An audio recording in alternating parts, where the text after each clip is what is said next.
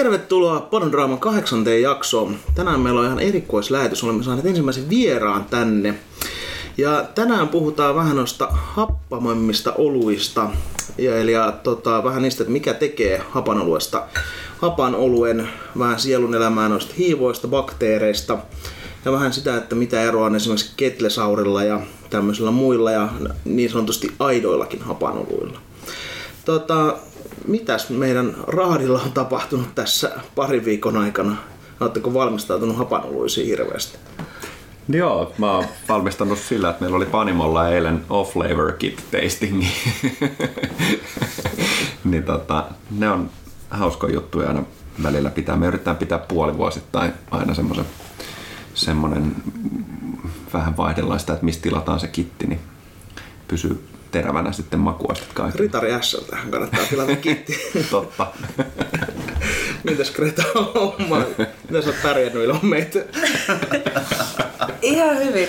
Ei, mä tein pitkästä aikaa vissejä himassa tällä viikolla. Se oli ihan Sulla ihan oli hauskaa. Tuoretta humalaa siinä. Joo, mä käytin vantaalaista humalaa. Se on, totani, äh, se on mun oma suomalainen Hallertau Mittelfry. Nice. Niin, niin se oli näköjään kukkinut siellä, oli aika hyvin lupuliininkin sit sisällä. Niin mä heitin vähän sen sitä sinne mun palealeen. Saa hmm. nähdä mitä siitä tulee, katsotaan. Siistiltä. Itsekin tein tästä jälleen kerran reseptiä, näyttää siltä, että pääsisi ehkä paneen jopa sunnuntaina. Tämä on oikein mielenkiintoista.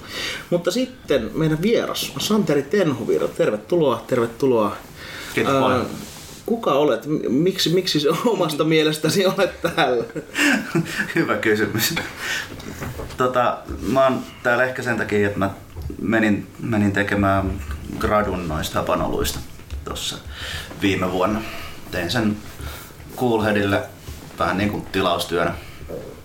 Ja en mä tiedä, Greta pyysi mut tänne. Onko sulla itsellä tota, millaista kotiolut taustaa tai miten niin päädyt tekemään sit nimenomaan hapanoluista?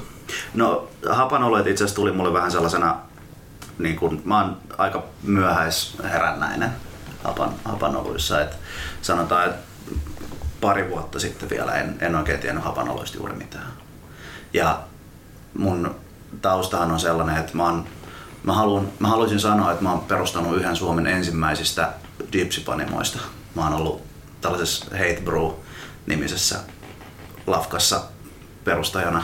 Ja tota, me tehtiin kaksituhattakolmetoista kaksituhattakaksitoista niihin aikoihin, silloin kun tuli toi se olut- ja viski-expo, josta ei enää saanut käyttää sitä viski, viskitermiä enää sitten. Niin silloin kun se oli vielä olut- ja viski-expo, niin sinne tehtiin Hate Brewn nimellä bisse kotiolutreseptistä ylöspäin skaalattuna, ja tehtiin Pyynikillä Tuomas Perän upeassa ohjeistuksessa. Ja, tota, sitä kautta sit vähän enemmän tavallaan tähän niin kuin teollisempaan panimotoimintaan. Eli about sanotaan kaksituhattakaksitoista lähtien niin on, on tehnyt melko aktiivisesti kotiolutta.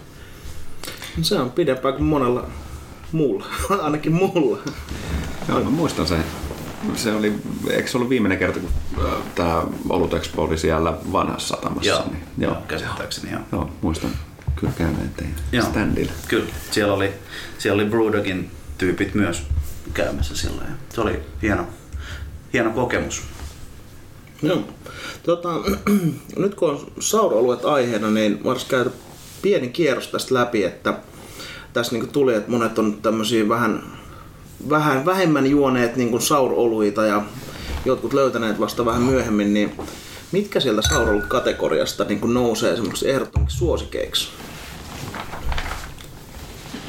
Mä tiedän, että monilla on tämmöiset lambikit ja tällaiset hyvin lähellä sydäntä. Mä en ole itse vielä niin kuin kerennyt perehtyä niihin, että enemmän enemmän on juonut tämmöisiä aika siis tavallaan niin kuin tavallisia tämmöisiä ketlesaureita. Mulla ei ole mitään varsinaista lempparia, mutta mä tykkään tosi paljon Tuölin hapanoluista. Ne on mun mielestä ihan helmiä. Mitäs Hessulla? Mm, joo, mä, mä sa, täytyy nyt heti myöntää jo, että sour eilit ei ole välttämättä niinku semmonen mun ihan, ihan semmonen lempparikategoria, mutta, mutta semmosia suosikkeja mulla on semmosista jenkkiklassikoista. löytänyt, mitä Russian Riverilta löytyy tämä niin kuin Schön päätteinen sarja, eli Temptation, Supplication ja nä, näitä bissejä, niin semmoiset vähän niin kuin klassisemmat, mutta sitten pienellä jenkkitwistillä tehdyt, tehdyt sauereilit, ne, ne toimii tosi hyvin. Mutta kyllä mä tunnustan, että mä aina välillä, välillä kyllä sihautan niin kuin sinne tänne muun juomisen väliin niin Coolheadin näitä tämmöisiä niin vähän niin kuin modernimpia saureita, jotka on, on silleen vähän iisimpiä juoda kuin tommoset tosi klassiset tynnyrikypsytetyt. Joo, itsellä täytyy myöntää, että piti katsoa ihan Antapperista, mä ensin unohtaa, että toi Cuvée de Champs Cantillonilta on varmaan itse asiassa ensimmäisiä, mitä mä oon juonut kaverin varpajaisissa tuolla tota, kaukana idässä. Pikkulinnussa tuli maisteltua ja se oli ensimmäinen kyllä semmoinen mieltä räjäyttävä, mutta sitten kyllä täytyy sanoa, että noin Coolheadit ja sitten tämmöiset niinku kevyemmät saurit lähtee, lähtee kyllä aika hyvin. Mitäs Santerilla? No, joku hifisti varmaan sanoisi, että Rodenbachin Grand Cru pitää name droppaa heti, mutta ehkä, se on ehkä vähän liian sellainen styd, stydihkö omaan makuun. Että kyllä mä ite kanssa, mä oon tylsä ja mä sanon kanssa Kettle Sauret. Oikeastaan tota, toi Thornbridgen Bakewell Sour, se on Tart-niminen bisse. Se on, on ihana. Se on, se on tosi raikas, tosi mukava ja, ja siitä harvinainen, että se on, se on dry hopattu Galaxyllä muistaakseni. Se on, siitä tulee, tulee moniulotteisia makuja. Joo. Tota, sitten kun lähdetään tosiaan näihin sauroluisiin, niin ää, mikä ylipäätään niin tekee sauroluesta sauroluen? Santerilla on varmaan tähän parhaat vastaukset. Mutta jos lähdetään ihan niin perusasioista, että mitkä on niin sauroluen elementit? Mihin mä laitan pullon? Anna, anna vaan mulle. Paljasti meidät. Turvaa lait. Tota, no totta kai se, että se on, siis en, ensinnäkin se, että se on tavallista olutta happamampaa. Ja happamuus on, on sitä sellaista kielellä tuntuvaa sellaista kurovuutta ja sellaista raikkautta. Sitä on tosi vaikea tavallaan kuvailla pelkästään tälleen sanallisesti. Et happaman maun sekoittaa tosi helposti esimerkiksi katkeruuteen, kitkeryyteen tai, tai sitten johonkin ehkä niin kuin sanotaan, sanotaan sellaiseen maitomaiseen happamuuteen ehkä, joka ei mun mielestä kuvasta sitten taas sellaista niin kuin varsinaista puhdasta happamuutta ollenkaan. Eli happamuushan mitataan käytännössä pHn laskemisella. pH on sellainen mittari, joka, joka määrittää sen, että kuinka paljon jossain asiassa on vetyioneja. Mennään saman tien syvään päähän ja otetaan, otetaan tota kemia, kemiamessiin. Vetyioonikonsentraatio, eli tavallaan se, mikä määrittää sen, että kuinka, no, kuinka hapanta joku asia on, tai emäksistä vastaavasti toiseen suuntaan. Joo, lappeenrantalaisille tiedoksi, että vety voi tarkoittaa muutakin kuin semmoista lihapiirakkaa. Tessulla oli jotain oikeaa sanottamaa. Joo, ei, näinhän se on jo, että hapanolut on ollut, on, tai sauerit on oluita, jotka on happamia, mutta sittenhän ne jakautuu tavallaan siinä, että miten se on toteutettu ja millä tavalla se happamuus siinä tukee sitä muuta runkoa, niin sitten erilaisiin alikategorioihin ikään kuin. Et, et mä näkisin, että niinku isona erona tämmöiset niin kuin suoraviivaiset, simppelit hapanoluet, eli niin kuin Goset, Berliner Weisset ja Florida-ipät ja tämmöiset, jotka ei ole ihan, ihan niin, niin komplekseja, niitä ei ole kypsytetty varsinaisesti sillä lailla pidempään välttämättä. Nyt mä puhun niin kuin moderneista Berliner Weisseista, jotka on aika suoraviivaisia. Ja sitten taas tämmöiset, jos on ne mahdollisesti vaikka brettaa tai, tai muuta, jotka vaatii vähän pidemmän ajan siihen ja sitten sinne tulee hiukan moniulotteisempi aromi. Aromimaailma, mutta yhtä kaikki ne on kaikki hapanoluita. Että. Mit, mitä sitten jos lähtee noustaan sieltä syvästä päädystä hetkeksi takaisin pinnalle, niin... Miksi?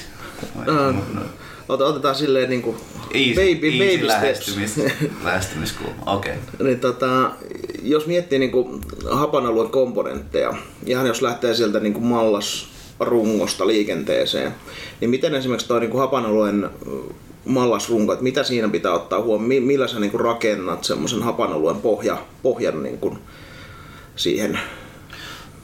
No ehkä sanoisin, että ei se kovin kummosella tavalla niin kuin ihan hirveästi eroa käsittääkseni ainakaan. Niin kuin, ei, sen, ei sen tavallaan niin kuin tarvii väkisin erota aleista ihan kauheasti.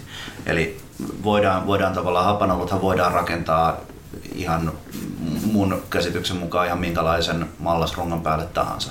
Eli sen, sen hapanoluen ehkä tärkein, tärkein muuttuja siinä oluen valmistusprosessissa on se hapatusvaihe, jonka tekee sitten taas erilaiset mikrobit, jotka, jotka tekee, tekee aineenvaihdunta tuotteinaan sitten erityyppisiä orgaanisia happoja.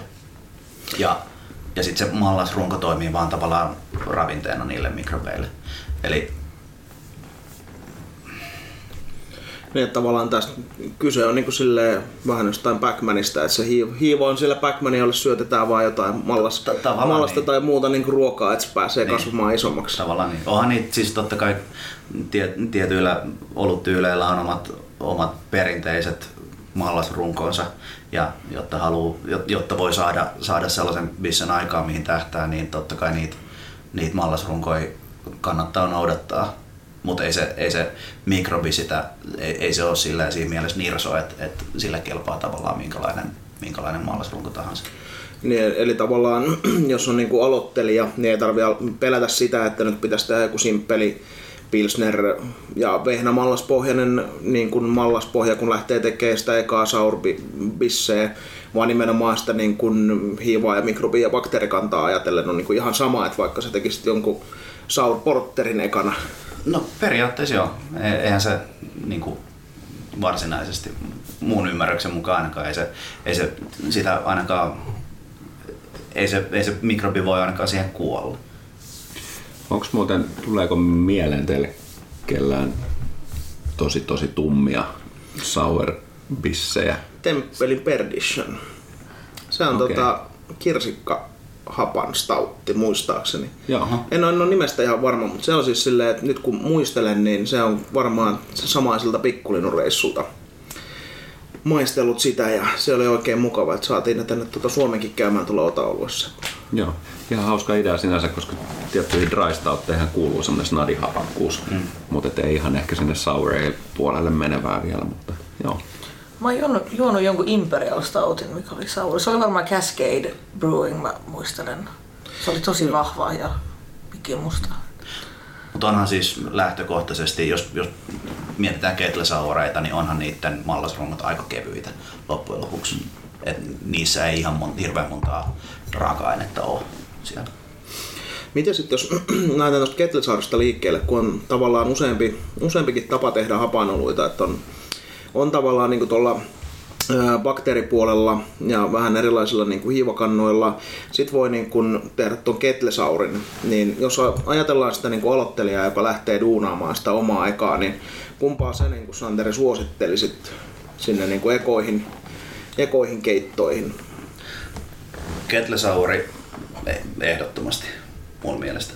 Tai, tai siitä kettlesaurista vielä ehkä tällainen niin kuin iisimpi versio sellainen, missä, missä sanotaan, että, että voitaisiin ottaa vaikka tämmöinen dedikoitu käymisastia tälle, tälle tota, hapanolueen käymiselle.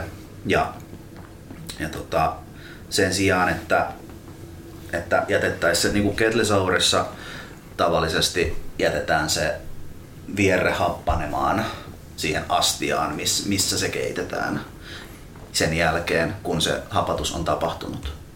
Eli, eli missä tehdään tavallaan vierteeseen asti, bakteeri lisätään sinne keittoastiaan ja sen jälkeen tavallaan kiehautetaan se bakteeri kuoliaaksi sieltä, jolloin sinne jää, jää vaan tavallaan esimerkiksi maitohappo, joka, joka toimii sit siinä niin kuin happamana, happamana komponenttina siinä bissessä. Niin tämä on, on tavallaan se perinteinen tapa tai perinteinen ja perinteinen, mutta semmoinen niin kuin kirjan versio siitä, että miten kettlesauri tehdään. Mutta mut ehkä vielä helpompi, helpompi tapa tehdä, tehdä tuollainen sauri on vaan yksinkertaisesti laittaa vierre snadisti ehkä lämpimämpänä käymistankkiin, iskeä sinne maitohappobakteeri perään, antaa sen maitohappobakteerin tehdä siellä vähän taikojaa ja sitten sen jälkeen pistää hiiva sinne samaan tankkiin ilman, että sitä erikseen kiehauttaa tavallaan kuoliaaksi sitä bakteeria sieltä pois. Käykö tuommoisen ihan niin kuin joku apteekin maitohappobakteeri? Käy. No. Olen tehnyt kuin myös Lacto sevenistä, näin okay. Mitä vedetään ennen Thaimaan reissua, että ei mene pakki sekaisin, niin onko siinä kahdeksan eri laktoa? Vai seven, ehkä se... Ei, anteeksi, no seitsemän, niin ihan loogista. Niin, niin siis siitä tuli ihan superhapan, mutta se Joo. oli tosi hyvä Berliner Weisse. Joo. Mä vielä jaoin sen batchin kahteen, toiseen vadelmaa, toiseen mustikkaan. Siis se oli oikeasti niin hapan, mutta tosi jees. Siis. Joo. Noi kaupalliset relatapsit, ne on Lactobacillus reuteri, puhdas kanta, ja sit ää, toi Gefilus, maitohappobakteeri, kapselit, niin ne on ihan puhtaasti Lactobacillus Rhamnosus G G, eli tällaisia probioottikantoja. Eli ne on kaiken, kaiken lisäksi, ne, ne tekee suolistolle hyvää. Ja terveysvaikutteista olutta. No, tuossa varmaan toi kettle souring on ehkä enemmän sellainen kaupallisten panimoiden juttu, että mm. mä luulen, että niinku kotipuolella ei ihan hirveästi ole tietysti mielessä järkeä tehdä sitä, että semmoisen yhden muovi muovisaavi voi uhrata yhden, yhden hapan oluille ja sitten pitää toisen muilla, että, mm. että siinä on ehkä semmoiset infektiokysymykset, mitkä sitten kaupallisessa puolella sitten on niinku tuon, tuonut tämän idean siitä, että siellä kattilassa sitten tehtäisiin se hapatus. No niin, ei, ei välttämättä haluta tuoda sitä brettakantaa sitten. Niin, no Berettaa varmaan siellä kattilan puolella ei kukaan halua niin, kahta niin, vuotta totta. pitää, että niin. et se, ei niinku, et, et se on sitten enemmän varmaan toi bakteeripuoli niin. sitten kuitenkin. Niin. Mitä tästä päästiinkin itse asiassa aika hyvin tähän, että et jos nyt haluaa tehdä tuommoisia kerralsaureita himassa, niin mitä sä Santeri sanoisit, että on se, kuinka kauan sitä pitää siellä inkuboida tavalla tai antaa sen elää siellä sen bakteerin ennen kuin sen sitten keittää sen vierteen? No se aktiivinen hapattumisaikahan on about kaksi päivää. Ja siinä, siinä ajassa se ehtii hapattua ihan tarpeeksi. Ei sen, sen, sen enempää tavallaan, eikä, eikä se juurikaan edes enää sen jälkeen pysty hapattumaan ihan kauheasti. Eli, eli se pH laskee siitä vierteen jostain viidestä, pH viidestä suurin piirtein, sanotaan ainakin pH kolmea puoleen tosi nopeasti. Joo. Onko tuossa niinku ideaali olosuhteet sit just semmoinen huoneenlämpöinen, jos miettii niinku ihan himassa, himassa, että duunais vai pitääkö siellä laittaa tai keksiä jotain muuta, muuta lämmitettä ympärille? No mä itse asiassa tein silleen, että mä iskin sen patterin viereen sen käymistankin. Mm. Eli pitää vähän, vähän normaalia huoneenlämpöä lämpimämmässä, koska esimerkiksi nämä probioottikannat, jotka, joita noissa apteekeissa myydään, niin ne on tavallaan ihmiskehon lämpötilaan sopivia, sopivia bakteereita ja ne toimii, niiden optimilämpötila on, on kolmekymmentäseitsemän suurin piirtein ja tavallaan siinä, siinä lämpötilassa se toimii se, se hapatus myös kaikista nopeimmin. Ja sitten jos miettii tavallaan sitä, että jos rupeaa huolettaa se, että et, et hyi saakeli, että mä kolmeenkymmeneenseitsemään asteeseen laita mitään bissejä käymään, niin jos, jos tällaiseen, tällaiseen olueeseen laittaa laittaa maitohappobakteerin, joka saa siinä, siinä vierteessä jo, puhutaan mikrobiologisesti, puhutaan tällaista niin kilpailuedusta, niin se saa sen, sen kilpailuedun niin nopeasti, että et ei siellä ehdi mikään muu infektiobakteeri juurikaan kasvaa. Ja, ja se tota, tuo siihen sellaista elintarvikehygieenistä turvallisuutta myös siihen, siihen toimintaan, että oluthan on aika mikrobivapaa tuote kuitenkin loppujen lopuksi. Että jos siellä tavallaan yksi tämmöinen N S-turvallinen bakteeri pääsee kasvamaan, niin, niin ei se siitä kovinkaan helposti mene pilalle sen jälkeen myöskään. Niin, tämähän on myös semmoinen vähän tyyli, mitä voi suositella sinne niin kuin kesäolosuhteisiin. Nyt on kämpät vähän enemmän lämpimänä ja myös silleen, että tämä on aika, silleen, sori jos niin sanon, mutta silleen, suhteellisen simppeli sinällään, joo. Että tavallaan mallaspohja voi olla simppeli. Kyllä. Sitten tuo niin hapatusvaihe ainakin kuulostaa, en ole itse vielä tehnyt hapannusta, mm. mutta kuulostaa teoriassa aika simppeliltä. Ja tota, lopputuote sitten, että pystyy säätämään myös tuolla niin marja, marjapuolella. Ää, yksi silleen, niin hapattamistyyli, mikä on tuolla foorumeilla ollut ja varsinkin tuommassa vähän vanhemmissa niin kuin, panimo- ja kotipanon kirjoissa, niin siis sillä, että ihan rouhimattomalla pilsnermaltaalla hapattaminen, niin mihin tämä niinku perustuu ja pitääkö siinä ottaa sit jotain niinku eri, erityistä huomioon? Pitääkö olla mahdollisimman likaiset maltaat? tota, mun käsityksen mukaan se perustuu ihan puhtaasti siihen, että siinä sen maltaan pinnassa tulee mukana maitohappobakteereita ja villihiivoja, jotka rupeaa käyttämään sitä vierrettä, eli, eli ei, siinä, ei, siinä ei lisätä varsinaisesti mitään aktiivisesti mitään, mitään bakteeria, mutta koska maitohappobakteereit on ihan joka puolella ja niissä, niissä maltaissa tulee mukana tavallaan sellainen joitain maitohappobakteerikantoja, jotka on ikään kuin luontaisia, sille maltaalle ominaisia bakteereita, niin ne onnistuu hapattamaan sit sen vierteen myös tavallaan, että et ne on niitä samoja samoi kantoja, ehkä vähän, vähän erityyppisiä variantteja, mutta voisin kuvitella, että siinä on kyse jostain, jostain tällaisesta. Korjatkaa, jos, on, jos tiedätte paremmin tai jos on väärässä. Varmaan just näin, ja sit sen arvaamattomuuden takia, että mitä, mitä siinä tarkkaan ottaen on, niin, niin nähdäkseni lähinnä just nämä kettle sour-tyyppiset ratkaisut on niin kuin se, mitä tuolla tekniikalla kannattaa tehdä, koska silloin, silloin sen, siinä vaiheessa, kun se vierre keitetään, niin sä tiedät, että sinne ei enää jää sitten varsinaisesti mitään, mitään joka sitten pidemmän ajan yli. Mä olisin just näitä villihiivoja, jos sä mainitsit, niin ne vois sitten niin kuin viedä se vähän huonompaan suuntaan, että siinä vaiheessa, kun, sä, kun se vierre on, on hapanta, niin sit sitä saa, miltä se maistuu tietyssä mielessä, niin sitten se pystyy siihen pysäyttämään. Että, että sitten sit että jos sinne käymisastian puolelle haluaa jotain laittaa, niin varmaan mieluummin niitä puhtaita kantoja apteekista tai laadukkaista kotipanokammoista. Että. Tota, tossa niinku, nyt puhuttiin vähän tuossa Bretasta ja on puhuttu tota lactobasilluksesta ja muista, että näitä tota, niin kun, tavallaan bakteeripuolen kantojahan on niinku muutamia, niin miten ne niinku eroaa toisistaan, jos miettii vaikka tota Brettanomyces, Lactobacillus ja Pediococcus bakteereja, jotka käsittääkseni on niitä niinku yleisimmin käytettyjä.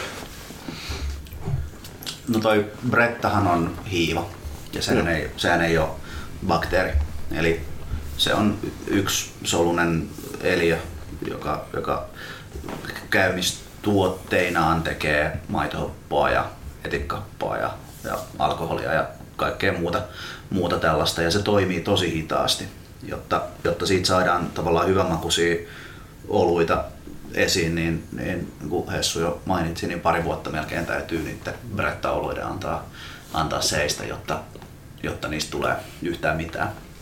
Kun sitten taas Lactobacillus ja Pediococcus, ne on maitohappobakteereita, eli ihan täysin erityyppisiä mikrobeja, hyvin paljon yksinkertaisempia otuksia, jotka sitten tuottaa, ne syö, syö niitä sokereita, joita siellä vierteessä on tarjolla, käyttää niitä ravintoaineita, mitä siellä on, tuottaa aineenvaihtu, a, aineenvaihdunta tuotteinaan, tuottaa sitten maitohappoa aika paljon nopeammin. Ja se on se pari päivää tavallaan, mitä, mitä just laktobasillukset ehtii, ku, kuinka nopeasti ne ehtii sen, sen hapattamisen toteuttaa. Ja sitten jos haluaa vielä, vielä spesifimmin mennä, niin pediokokkukset on, muistaakseni puhutaan tällaisista, ää, no maitohappobakteerit voidaan jakaa tavallaan niin kuin heterofermentatiivisiin ja homofermentatiivisiin lajeihin, joista heterofermentatiiviset tuottaa muitakin aineenvaihduntatuotteita kuin pelkkää maitohappoa. Ja homofermentatiiviset tuottaa pelkkää maitohappoa. Eli pediokokkukset on, on tällaisia niin kuin homofermentatiivisia. Mun pitää tsekkaa, että mä, että mä puhun ihan läpi ja päähän, koska tää nyt on taas, mennään mikrobilsan puolelle ja mulla on mikrobilsan luennoista jonkun aikaa. Miten tuolla bakteeripuolella sitten on, sanoit, että, että, että niin kuin parissa päivässä periaatteessa se niin kuin happomäärä saadaan aikaiseksi, mitä, mitä ne on tuottaakseen, niin onko siellä semmoista varsinaista kypsymistä sitten havaittavista tai niin kuin mahdollista saada niin kuin pidemmällä kontaktiajalla? Tai... Joo, ainakin näillä näillä heterofermentatiivisilla lajeilla, jotka nyt sit okei, kirjallisuudesta voi tarkistaa, että mitä ne lajit on, en mä tässä pysty suoralta kädeltä name droppaamaan, että, että millä, millä tavalla lajeilla saisi aikaan esimerkiksi niin kuin, niin kuin pidemmän, pidemmällä aikavälillä esimerkiksi jotain, joistain aineenvaihduntatuotteista toisia. Että et ne lajit on sellaisia, että ne, ne tuottaa yhtä aineenvaihduntatuotetta ja sitten kun se tavallaan siirtyy, ne, ne vaihtaa tavallaan sitä metaboliareittiä.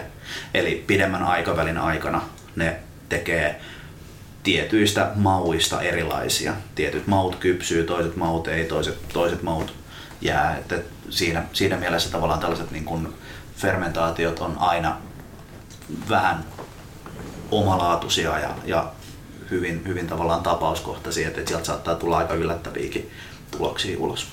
Joo, eli tämmöiset, niin kuin tämä mun käsitys siitä, että tämmöiset pidempään tynnyrissä olleet siellä happamoituneet oluet, niin siinä ihan, ihan oikeasti sitten tulee sen bakteeripuolen osaltakin sitten sitä makua, eikä vaan sitä tynnyrin tuomaan kompleksisuutta. Mm. Joo, ja tuosta tuli mieleen tavallaan se, että useinhan, niin kuin jos on tynnyrikypstettyjä oluita, tai nykypäivänä nyt ei useinkaan, mutta voi olla silleen, että muutama pullo on vähän vähän silleen kuohahtelee, jos on vaikka käynyt, käynyt tai jossain bourbon-tynnyrissä tai punaviinitynnyrissä, niin tavallaan, että puhutaanko me siinä niin kuin samoista bakteereista, mitkä sitten aiheuttaa, että se vähän niin kuin alkaa kuohumaan yli pullosta.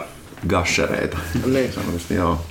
Tota, voi, voi olla. Eikö nois kuitenkin, kuitenkin aina tavallaan siinä, siinä tynnyrissä tulee mukana sitten vähän sitä sen tynnyrin omaa omaa vanhaa bakteerikantaa, että sieltä saattaa tulla sellaisia bakteereita joita, tai, tai hiivojakin, jotka, jotka tota, voi tehdä jotain mielenkiintoisia, mielenkiintoisia juttuja sille olueelle, jotka on, on odottamattomia.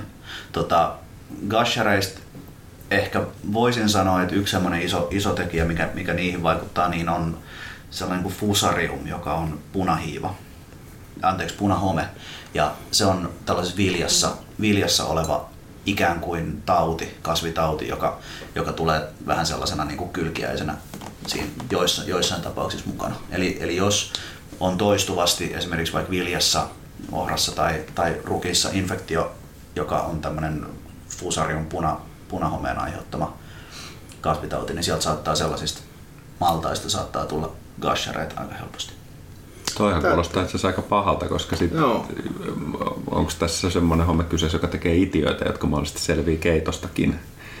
En tiedä. Joo. En, en pysty vastaamaan. Heti rupesi pelottamaan. Joo, tuli vähän semmoinen. Sydän tykyttää vähän nopeammin. Tota, tässä on niinku pH:ta sivuttiinkin heti tuossa alussa, mutta tota, mä oon niinku käsittänyt, ja ylipäätään vissen tekemistä toi pH-mittaaminen on aika tärkeä. Niin missä vaiheessa, jos sä teet niin kuin sauroolutta, niin pitää ottaa ja minkä takia pH-lukemiin? Ja jos mietitään sitä, että se lopputuote kiiluu silmissä, niin mikä se lopputuotteen niin kuin pH-tavallaan vaihteluväli voisi olla tai olisi hyvä olla? pH lähtee laskemaan aika nopeasti siinä vaiheessa, kun vierteeseen laitetaan maitohappobakteeri tekemään tavallaan fermentaatiota. Ja se johtuu siitä, että se maitohappo, jota tämä bakteeri tuottaa aineenvaihduntatuotteenaan, sisältää niitä, sitä vetyionia. Ja se, se määrittää tavallaan sen pHn siinä, siinä kyseisessä. Kertoo tavallaan siitä, sen aika, se on helppo indikaattori esimerkiksi vaikka sille bakteerin elinvoimaisuudelle. Eli sille, että, että onko se, onko se bakteeri ok, kuinka, kuinka nopeasti se on ottanut tavallaan sen, saanut sen kilpailuedun siinä vierteessä ja kuinka nopeasti se on lähtenyt, lähtenyt tavallaan hapattamaan sitä, sitä olutta. Eli se on, se on helppo, nopea tapa määrittää se, että, että onko hapatus käynnissä. Joo.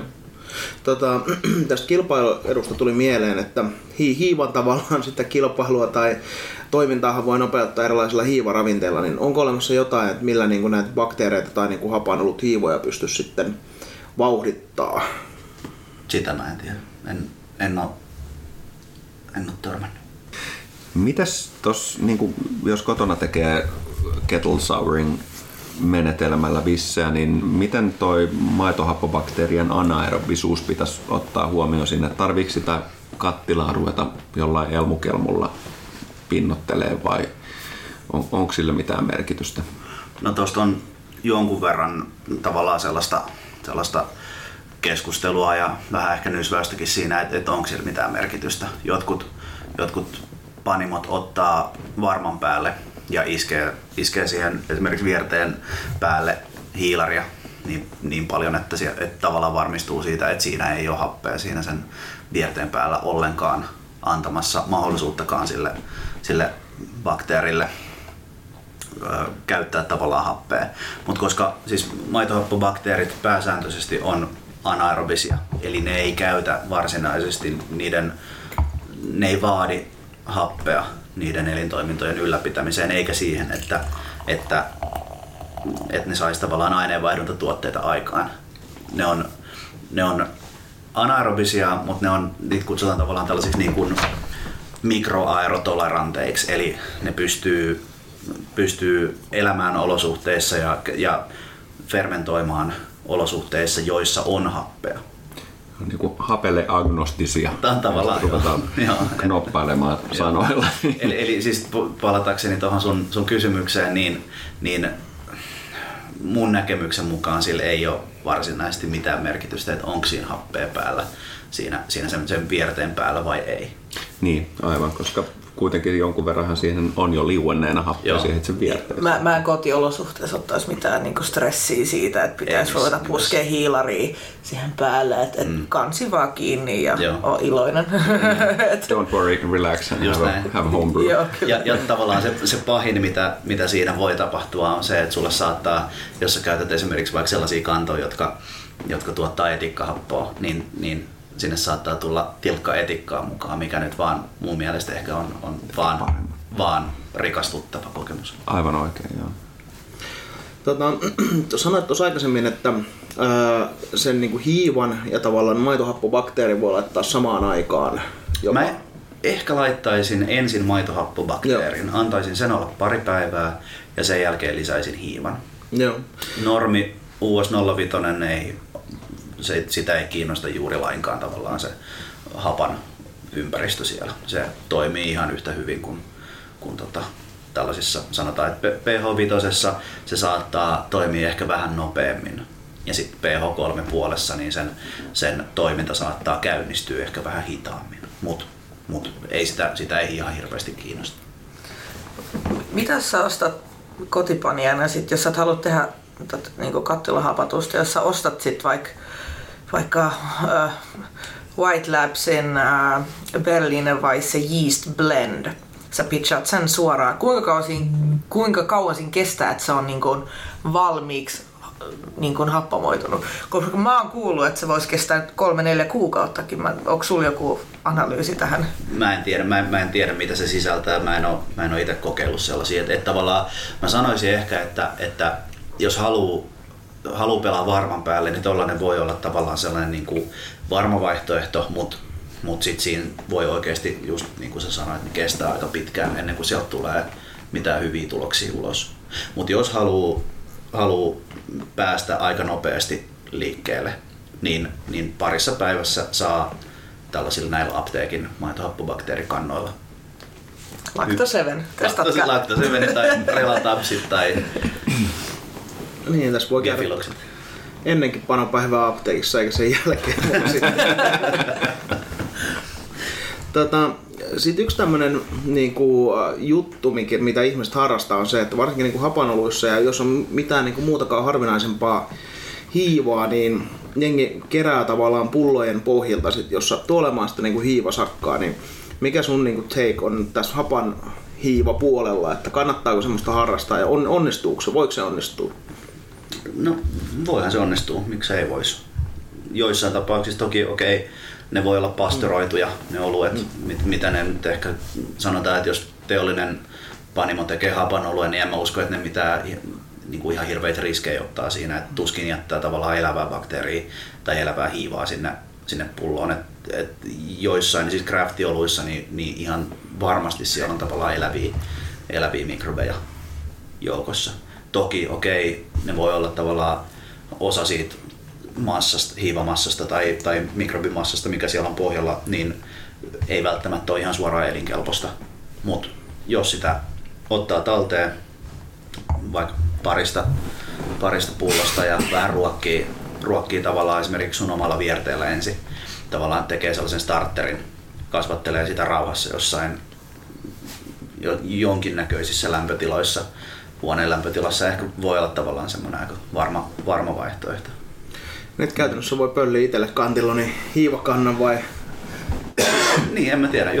No, voi sitä kokea. En, en, mä, en ole kuullut, että et, onko sellaista, joku on varmasti sitä kokeillut. Tulee mieleen, tulee mieleen viime vuoden himabissen, tai tämän, no. tämän vuoden himabissen yksi ihan hyvinkin pärjänneestä oluista, joka oli kokonaan käytetty Orvalin pullon viemistä kerätyllä hiivalla. Ja no niin. Aivan, aivan toimiva oli kyllä se profiili siinä maussa. Kyllä. Kyllä. Sitten tota, jos aletaan pikkuhiljaa lopetella, niin täällä oli, tuli kyssäri tuosta niin kuin maustamispuolesta. Eli yleensään tota, varsinkin nykyään halutaan käyttää joku marjoja tai jopa hedelmiä tai jotain muuta sinne niin kuin maustamiseen. Niin onko siinä jotain semmoista, mitä pitää ottaa huomioon sit niin kuin hapanoluiden oluiden suhteen? Onko jotain vaaran paikkoja, että se niin kuin joku bakteeri tai hiiva ei tykkää jostain, tai missä vaiheessa sä lähtisit lisäilemään sitten näitä mausteita? No, nyrkkisääntö on se, että käymisen loppuvaiheessa lisätään, riippuen vähän siitä, että millä sitä halutaan maustaa. Berliner Weisset perinteisesti vadelmalla, vähän minkä tyyppistä vadelmaa haluaa laittaa. Pakastevadelmassa on ehkä se, se riski, että sieltä saattaa tulla listeriaa mukana, jos se on, jos se on ulkomaalainen vadelma. Niin en, en välttämättä laittaisi tavallaan raakaa pakastevadelmaa ihan suoraan sellaisenaan, että et ehkä kiehauttaisin ensin tällaiseksi jonkinnäköiseksi pyreeksi, jäähdyttäisin sellaiseen hiivauslämpötilaan, lähellä olevaan lämpötilaan ja sitten iskisin vasta sen jälkeen. Yksi varma vaihtoehto on esimerkiksi vaikkapa tölkkihedelmät, jotka on, jotka on melko varmoja sellaisia elintarviketurvallisia. Eli easy ratkaisu voisi olla tämmöinen vaikka ananas, tölkkiananas, jota, jota iskee sitten muutaman tölkillisen sinne tota käymistankkiin sitten sen jälkeen, kun pääkäyminen on tapahtunut, niin iskee sanotaan vaikka muutamaksi. No, muutamassa päivässä saattaa jo saada jonkun, jonkunnäköisiä tuloksia aikaa, viikossa ehkä ihan varmasti jo tavallaan se ananaksen maku siihen, siihen irtoa.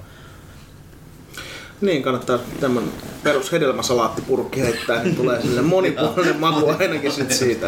Ja ehkä enemmän sit, siitä sokeriliemestä, sit mikä siinä on. Et kannattaa valita tavallaan sellainen, että jos, jos miettii jotain tölkkihedelmiä, millä, millä sitä haluaa maustaa, niin kannattaa valita sellainen hedelmä, missä ei ole, ei ole juurikaan lisättyä sokeria, että se, että se on vaan sen, sen hedelmän oma sokeri siinä liemessä mukana. Joo.